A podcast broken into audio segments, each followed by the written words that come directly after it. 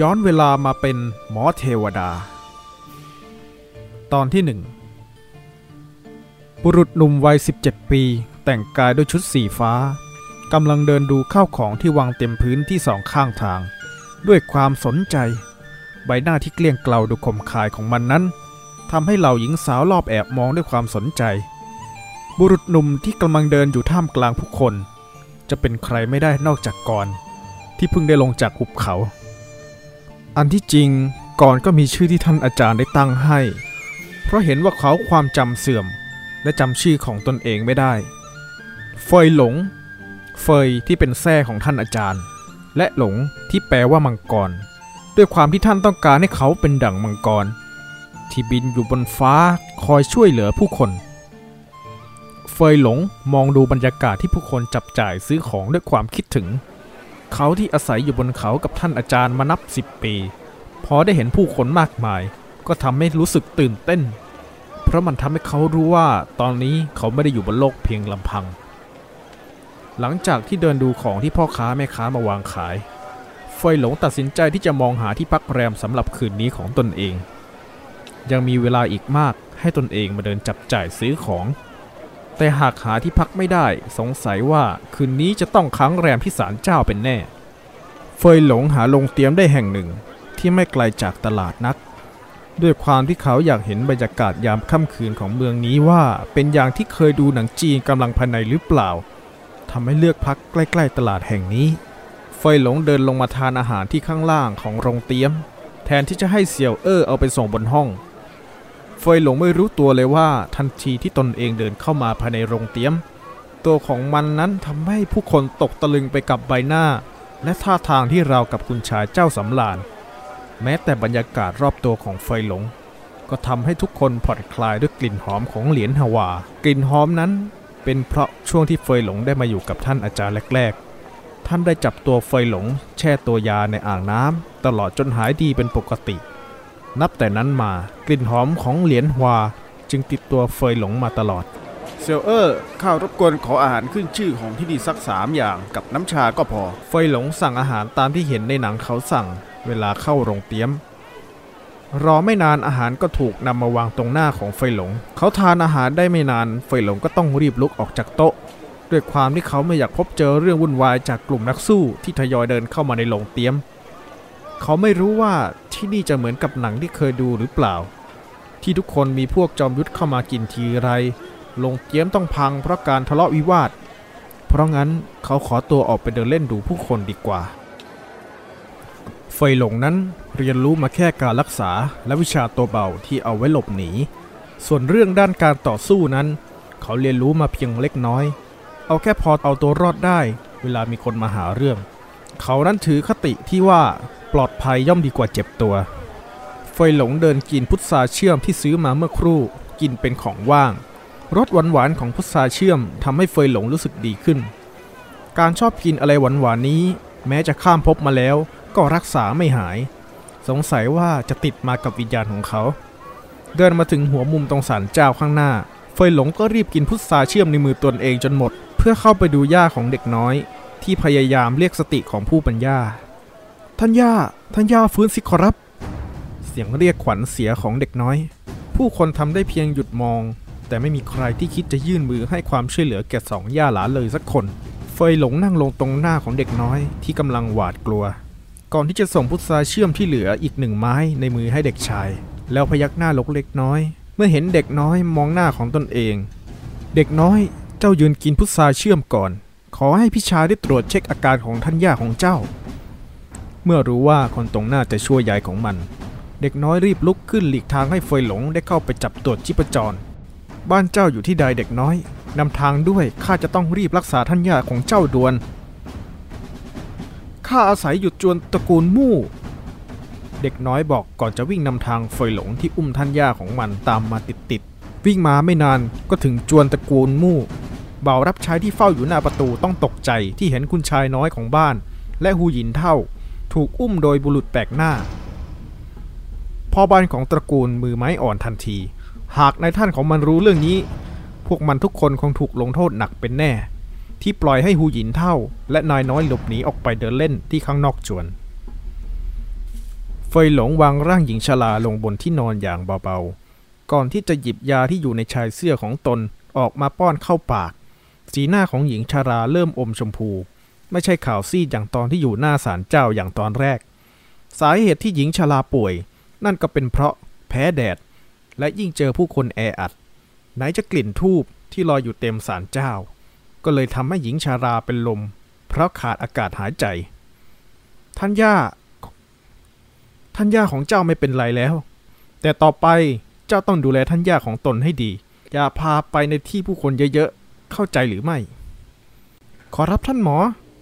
ด็กน้อยก้มหัวรับคำบอกของเฟยหลง ด้วยความนอบน้อม จนเหล่าข้ารับใช้ทั้งหลาย ต้องขยี้ตาดูซ้ำว่าน่าใช่คุณชายน้อยผู้ดื้อดึงของตระกูลมู่หรือไม่ งั้นข้ากลับละถ้าท่านย่าเจ้าเป็นอะไร หรือมีอาการแปลกไป ตามข้าได้ที่โรงเตียมหลินหูข้าพักอยู่ที่นั่น ช้าก่อนขอรับท่านหมอ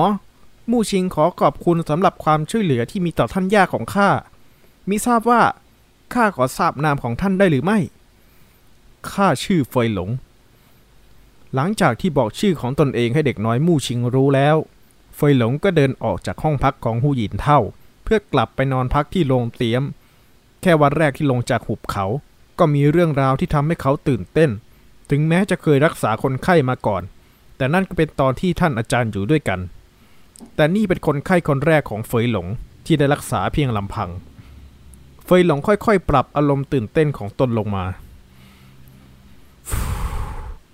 เสียงลมหายใจของเฟยหลงที่ปล่อยออกมานั้นทำให้มันอดไม่ได้ที่จะหัวเราะกับตัวเองไว้ไม่อยู่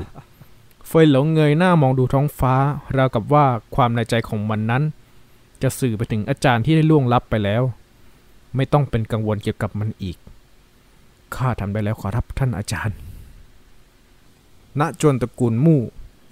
หลังจากที่เฟยหลงได้กลับไปแล้ว ก็ต้องวุ่นวายด้วยความโกลาหล หลังจากที่บิดามารดารู้เรื่องการเป็นลมของฮูหยินเท่า บิดาของมู่ชิง สั่งลงโทษเด็กน้อย ให้ไปคุกเข่าที่หน้าห้องสุสานบรรพชน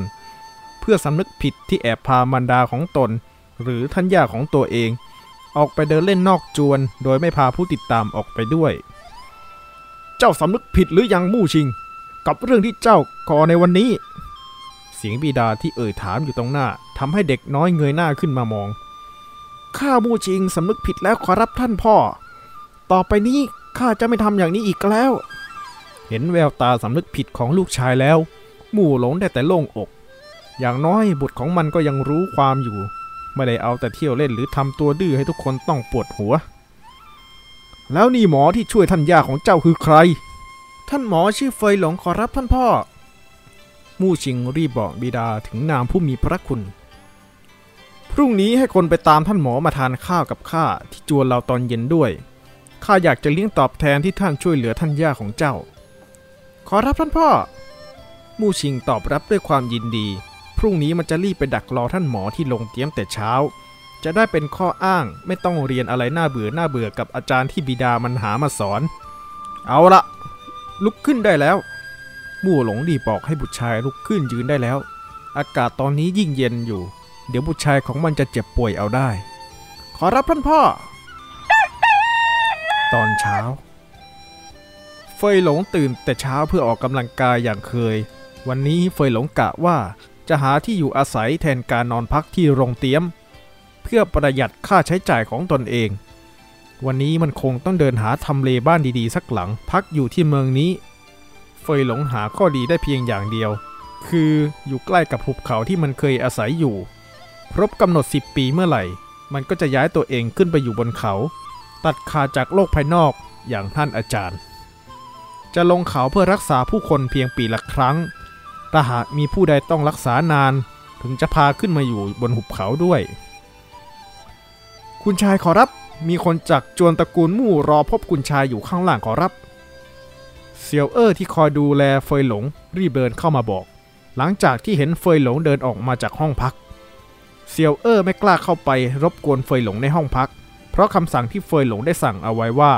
ห้ามผู้ใดเข้ามารบกวน เจ้านำทางข้าด้วยละกัน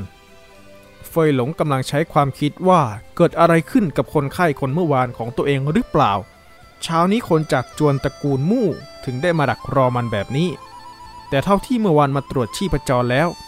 ให้ยาก็รักษาถูกวิธีอยู่นะ ท่านหมอ มู่ชิงยกมือขึ้นคารวะเฟยหลงทันทีที่พบหน้ากัน ก่อนจะหันไปยกมือสั่งให้เหล่าคนติดตามทั้งหลายออกไปรอข้างนอก ไม่ทราบว่าวันนี้ท่านหมอว่างหรือไม่ขอรับ ว่าแต่ที่เจ้ามาหาข้าที่นี่ท่านยาของเจ้าเป็นอะไรหรือเปล่า เฟยหลงไม่ตอบคำถามที่มู่ชิงถามมัน แต่รีบถามถึงอาการท่านยาของมู่ชิง ท่านย่าสบายดีขอรับ แถมท่านย่ายังบอกว่า